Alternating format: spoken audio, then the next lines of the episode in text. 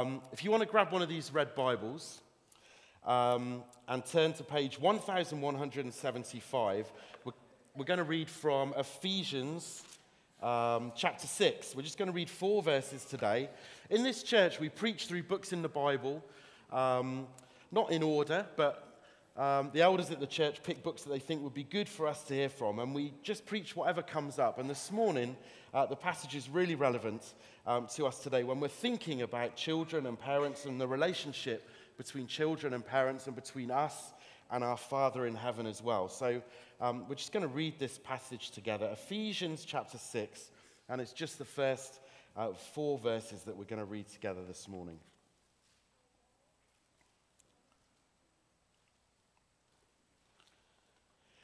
It says, Children, obey your parents in the Lord, for this is right. Honor your father and mother, which is the first commandment with a promise, so that it may go well with you and you may enjoy long life on the earth. Fathers, do not exasperate your children. Instead, bring them up in the training and instruction of the Lord. Let's read it again. Children, obey your parents in the Lord, for this is right. Honor your father and mother, which is the first commandment with a promise, so it may go well with you and you may enjoy long life on the earth. Fathers, do not exasperate your children. Instead, bring them up in the training and instruction of the Lord. Go ahead and take a seat and let's pray together. Dear Lord, we thank you so much for all that we have experienced and enjoyed this morning so far, and your goodness towards us as we celebrate with Simon and Ruth. We pray now that as we turn to your word, you would speak to us to encourage all of our hearts and point us to Jesus. Amen. Amen. If you uh, still uh, have your Bible open or you could pick it out of the seat, go back to page 177 so that you can see, hopefully, the things that I'm about to say don't come from me, but from this book that we as Christians love, the Bible, and we believe it's God's Word. well, it's a, it's a privilege to be back. Um, Sometimes I come back here and it's like a year or six months has passed by and I realize, okay, they could take a second dose. Uh, but today I get two weeks on the trot. So somebody asked me if I'm taking over. And the answer is surreptitiously. Thinking about applying for the trainee pastor's job. So, but no, it really is wonderful to be with you all um, and to celebrate with Simon and Ruth and your families. Thank you so much for the opportunity to rejoice in the good gift of Martha with you and your extended family and this whole church. Um, after getting married, uh, so Claire and my, my family here, after getting married uh, in 2000, we, we wanted to start a family and we waited several years uh, before we could have children. The Lord had different plans to us. Uh, and we waited and waited, and then we, uh, three came along all at once. We had triplets. And it was like waiting for a bus. You know, you wait and you wait, and then three of them come along at once. And then since then, we've added, added uh, three more as well. So I stand here as a, a father of six, and I'm 18 years into this parenting gig. and I remember right at the beginning, all of those 18 years ago, before we had any children, we had no kids and six theories about how we were going to be the best parents on the planet. And now we have six children and no theories about how to be the best parents on the planet. Although, one of the things that has stuck with me is something that my mum uh, said to me uh, when we were first having children. She's gone to be with the Lord now, but so she's not here to defend herself. But she said to me, Oh, when your kids are young, they're so cute and cuddly, you wish, oh, you, you really think, oh, I, they're so cute and cuddly, I could eat them. And then she said, and then they get to 18 and you wish that you had. My kids, my oldest triplets, turn 18 in May, so they're wondering about what we're doing for their birthday. I'm thinking about steak. no. No, parenting is the, is the single biggest challenge that Claire and I have faced, I think, and it brings a, a, a deep sense of inadequacy. And if you're a parent here in this room, I think you could probably identify with me. It's an area where we're prone to discouragement and guilt and condemnation. And so, in preparation for this message, I did what I always do when I don't know what to do about a particular topic. And that's I entered parenting into Google. And, and I got over 1 billion results in half a second. And then I realized I'm a Christian. No, what I should do when faced with situations that I know very little about is turn to the Bible and hear God's word and hear the perfect wisdom of a perfect Father in heaven. And that's what we're going to do from Ephesians chapter 6. Now, parenting and child rearing is really not the main thrust of Scripture at all. And actually, God doesn't provide very many specifics when it comes to parenting, except for things that fall into these four categories. He says, Be thankful, Psalm 127. He says, Lovingly discipline your kids, Hebrews 12, book of Proverbs. He says, Teach your children about God, again from the book of Proverbs and from Deuteronomy 6. And then the scripture that uh, Paul read for us, Ephesians chapter 6, where he says, Fathers, don't exasperate your children, but raise them in the instruction of the Lord. And filling in the details of scripture depends a lot on your family, your background, your culture, prayer, the wisdom of others, the work of the Holy Spirit in your life and in your family, and a whole lot of trial and error. But we're going to see what God has to say to us. Some very concrete biblical principles this morning that we can get our hands around and our teeth into from Ephesians chapter 6. Now, these are not revolutionary, neither are they foolproof formulas or new techniques or quick fixes, but they're God's wisdom for kids and God's wisdom for parents. And that's the two things I want to just explore with you this morning in our remaining time God's wisdom for children, God's wisdom for parents. So, most of the kids have gone out. Um, but I'm sure their parents will play this back to them repeatedly. But let's just breeze over some of the, the verses where Paul addresses children. He does so in verses 1 to 3. In our text, children, obey your parents in the Lord, for this is right. Honor your father and mother, which is the first commandment with a promise, so that it may go well with you and that you may enjoy long life on the earth.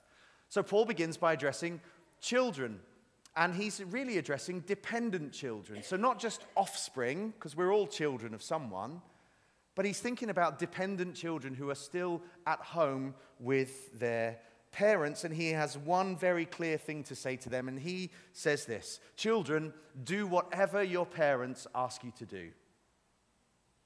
Do whatever your parents ask you to do. I'm just going to make eye contact with my children now. so, do whatever your parents, whatever your mom or dad ask you to do, except if it was to lead you outside of God's word or it was contrary to what God tells you to do. And that's what he means by children, obey your parents in the Lord.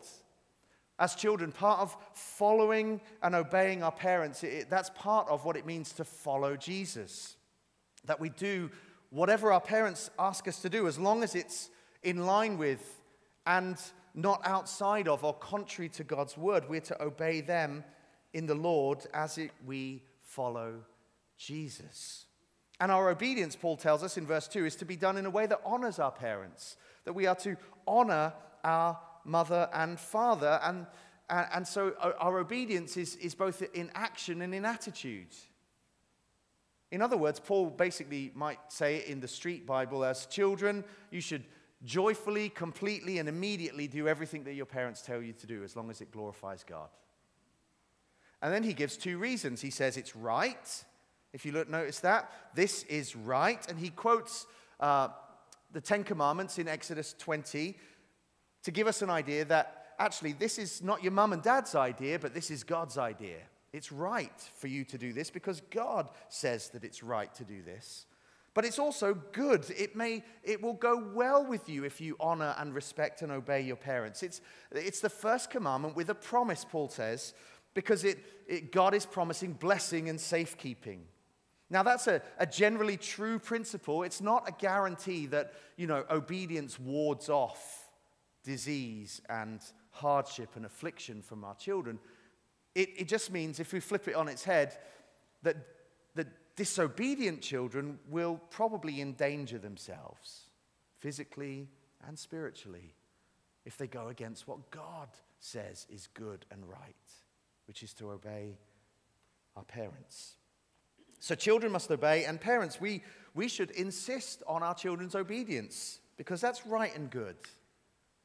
And that's God's wisdom for children. Much more that could be said, I'm sure. But let's get on to God's wisdom for parents. It seems to me, having been a parent for 18 years, that parenting gets more and more complicated the more and more years that pass by. There are just so many rules and expectations, both in society and even in the church. So, in the time that I've been a parent, we've been through all of these. Should you demand feed versus schedule feed? And I'm not making a, a, any kind of claims about anything that's right or wrong here. I'm just throwing them out there. So, don't, don't shoot me down. All right? Should you demand feed? Should you schedule feed? Should you make your children listen to Mozart or watch Netflix? Should you keep them away from dirt and explosives or let kids be kids and let them eat a slug or two? Should it be a strictly kale and no sugar diet or should you just let them have a sweet drawer that they have access to the whole time? Make sure that you engage them in extracurricular activities, sports, music, arts, ballet, and everything before they're three years old. And particularly as Christians, you've got to get the right mix of family devotions. You've got to get the right proportion of Bible and C.S. Lewis and Tolkien and Veggie Tales in order to make sure that they know. So parenting seems really confusing. It, it just seems a challenge and complicated. So I'm very grateful for uh, a pastor in America, Kevin DeYoung, who wrote these words. He says, There are, it should come up on the screen, there are ways to screw up our kids for life, but thankfully the happy meal is not one of them. There's not a straight line from Ronald McDonald to eternal rebellion. Much like there's not a direct correlation between doodling loudly in the service as a toddler and doing meth as a teenager. Could it be that beyond the basics of godly parenting, most of the other techniques and convictions are just nibbling around the edges? Certainly, there are lots of ways that good parents make their kids a little bit more manageable from day to day. But even the kid hooked on Angry Birds who just downed a pack of Fun Dip and is now watching his fifth Pixar movie of the week, he still has a decent shot at not being a sociopath. And I think that that's right. Some of these things are just nibbling around the edges, but what are the godly uh, or the basics for godly parenting? Well, I think Paul tells us this in verse 4. Look with me at verse 4 fathers. And when he says fathers, he's addressing fathers as the representative head of the household. But you'll notice in the footnotes at the end of the passage uh, on page 1177, it actually says fathers or parents, because he's addressing both mothers and fathers. So this isn't, you know, mums sharpening their elbows. Make sure you listen, dad, because he's talking to you. This is for all of us who are fathers and mothers. And we're told that we're to do it that we're to parent our children, that the responsibility for us does not lie with, even with grandparents, great as they are, or nurseries, or school, or iPads. The responsibility for parenting lies with the parents.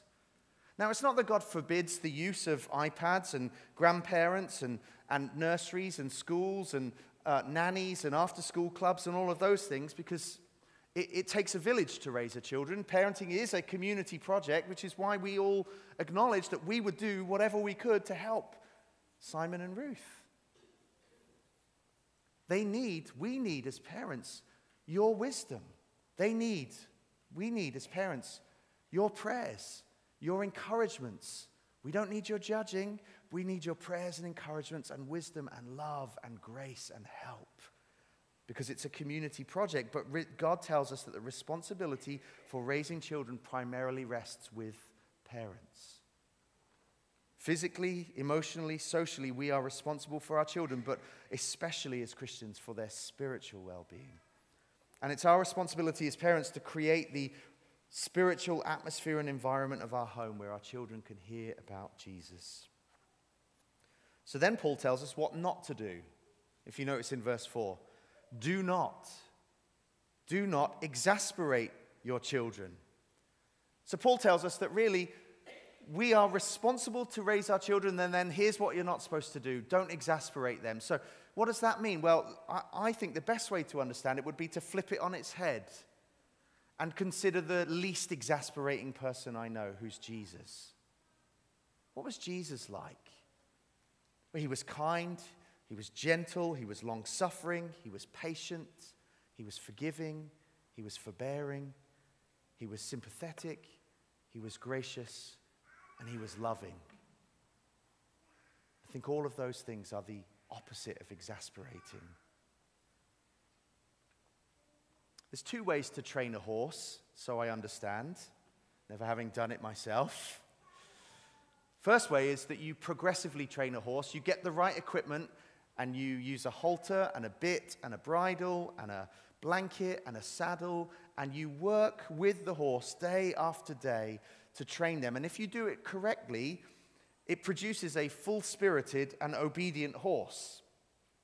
And then there's a second way to train a horse, which bad trainers do, and that is they take a piece of two by four wood and they go out into the yard with the horse, and as soon as the horse does something wrong, they smack the horse around the back of the knees very cruelly to train the horse. And we all know instinctively, don't we? That's not right. And that's what Paul is saying to us here. Don't be like the horse trainer who takes a bit of two by four and clout your children around the head or around the knees. Don't exasperate them. Avoid attitudes and words and actions which provoke anger. Because a horse that is, is whacked around the knees with a piece of two by four, it might be tamed, but it might not be trained. Because exasperation breeds bitterness and resentment and anger, and it actually works against who Jesus is. And it actually works against pointing our kids to the kind of God who loves them and who they should obey and follow. So, what are some of the ways in which we can exasperate our children? Well, it didn't take me long to come up with this list. Let me tell you that. I just asked my wife what she does. no. Nagging, constantly criticizing and condemning our kids for their failures, putting them down, name calling, sarcastic joking, humiliating them in public, belittling their intelligence or their character or their physique or their abilities unfair comparison with their siblings, inconsistent or unfair or excessively severe discipline. This is one of the things that my kids would say to me You always say no. I say, No, I don't. They say, Yeah, you do. No, I don't. Oh. Sending out conflicting messages that something is wrong today, but tomorrow you're not really worried about it. Overreacting at the slightest thing that they do hypocrisy and the power of example. You know, not that we would ever say this, but sometimes we act it out do as I say, but not as I do. Or exposing them to what might be called secondhand stress. You know, you get so stressed at work, or something happens, or you're anxious about a particular situation, or you're too busy and you're too overcommitted that your kids get both barrels, even though it's not their fault. Paul says, don't exasperate your children. Be more like Jesus towards them. Kindness, gentleness, long suffering, patience, forgiveness, forbearance, sympathy, grace, love. You know, if you're like me, I, you probably went through that list that I just saw and went, yep, yep, yep, yep, yep, and you feel a failure right now. Let me tell you, I, I could win a gold medal in exasperation Olympics. But God is gracious to us which is why this passage is here for us. And it's not a passage that just hangs in abstraction, it hangs on the, on the grace of God that Paul has already identified for us in Ephesians 1 to 3. That Jesus Christ came so that we might be redeemed, so that we might be forgiven of our sin, so that we might be empowered by his Holy Spirit to help us to walk the new life that he calls us to walk in Ephesians 4 to 6. So if you're struggling right now, with verse 4 of chapter 6, go back and read chapter 1, verses 1 to 13, and remind yourself of the goodness of God towards us that this is built upon. But then finally, Paul tells us what to do. And if you notice, he says three things really in verse 4. He says we're to bring our children up, bring them up. Literally, that word that is, is translated bring them up is the same word that Paul uses in Ephesians 5, verse 29, when he calls husbands to nourish their wives. It's a word, so bring them up here is not just do the bare minimum of practical care, it's nourish them, it's nurture them. It, it comes from this idea, biblical idea of shepherding, that parents are the shepherds of the children that God has entrusted to them. that He has entrusted us with our children to steward them, protect them, nurture them, train them, and care for them as a shepherd would do for his sheep. That's what Simon and Ruth are called to do with Martha. That's what we're called to do with our children if you're a parent here this morning. And that's what you're called to do as a wider family and as a, as a church family to help the parents to do, to steward their children for God as a shepherd would shepherd his flock. But then Paul says also, if you notice, bring them up in the training, or in some translations, the discipline of the Lord. There's a responsibility that we have as parents to correct and to admonish our children. Discipline means when we see them wandering off the path of God's good ways, going after them to restore them, to rescue them, to bring them back. It's helping them to live in God's world according to God's word for God's glory. And that when we see them going off, we, we correct them, we discipline them so that we might bring them back, so that we might restore them, so that we might help them to see there are consequences for living against God and His ways and His word that will not end well for you. But I love you enough to go after you, to restore you, and to help you. Now, we could have lots of conversations about discipline, but I'm going to leave that to Neil and Simon for another day and a small group sitting, setting because that probably would be more helpful. But let me just say this it's not one size fits all, it's got to be age and child appropriate. So in our house, I might say to my boys, You can't play FIFA tonight. And that would hit them right in the heart. But if I was to say to my girls, You can't play computers, they'd be like, Ha ha ha, we got away with it. But I take their phones off them and there's tears. So it's got to be age appropriate. And and child appropriate. But ultimately, the, at, the, at the kind of the baseline, what Paul says is, if you notice, training and instruction in the Lord. That our training should be in the Lord, that it should be gospel shaped, that its discipline is not punitive, it's, it comes with a rescue attached to it. It's a rescue mission. It's always redemptive and restorative. And it's designed to help the person who experiences it see that sin is bad but Jesus loves you more than you know, and He died to rescue you from this. And He offers you forgiveness and freedom if you will turn to Him. So we're to bring them up, nourish and nurture. We're to discipline, so correction and admonition. And then finally, Paul says instruction in the Lord. That the main priority and goal and aim of parenting is not worldly success. Kids who flourish academically or in sports or in music, as great as those achievements might be. It's not even to produce well rounded or well behaved kids who have good manners, who know right from wrong, and have good etiquette. It's not even enough, really, to teach our children the Ten Commandments don't steal, don't cheat, be honest, be hardworking and polite and respectable, and marry someone who does all of those things too. No, the priority and the aim and the goal of our parenting, as Paul says, is instruction in the Lord or of the Lord. It's to point them to Jesus.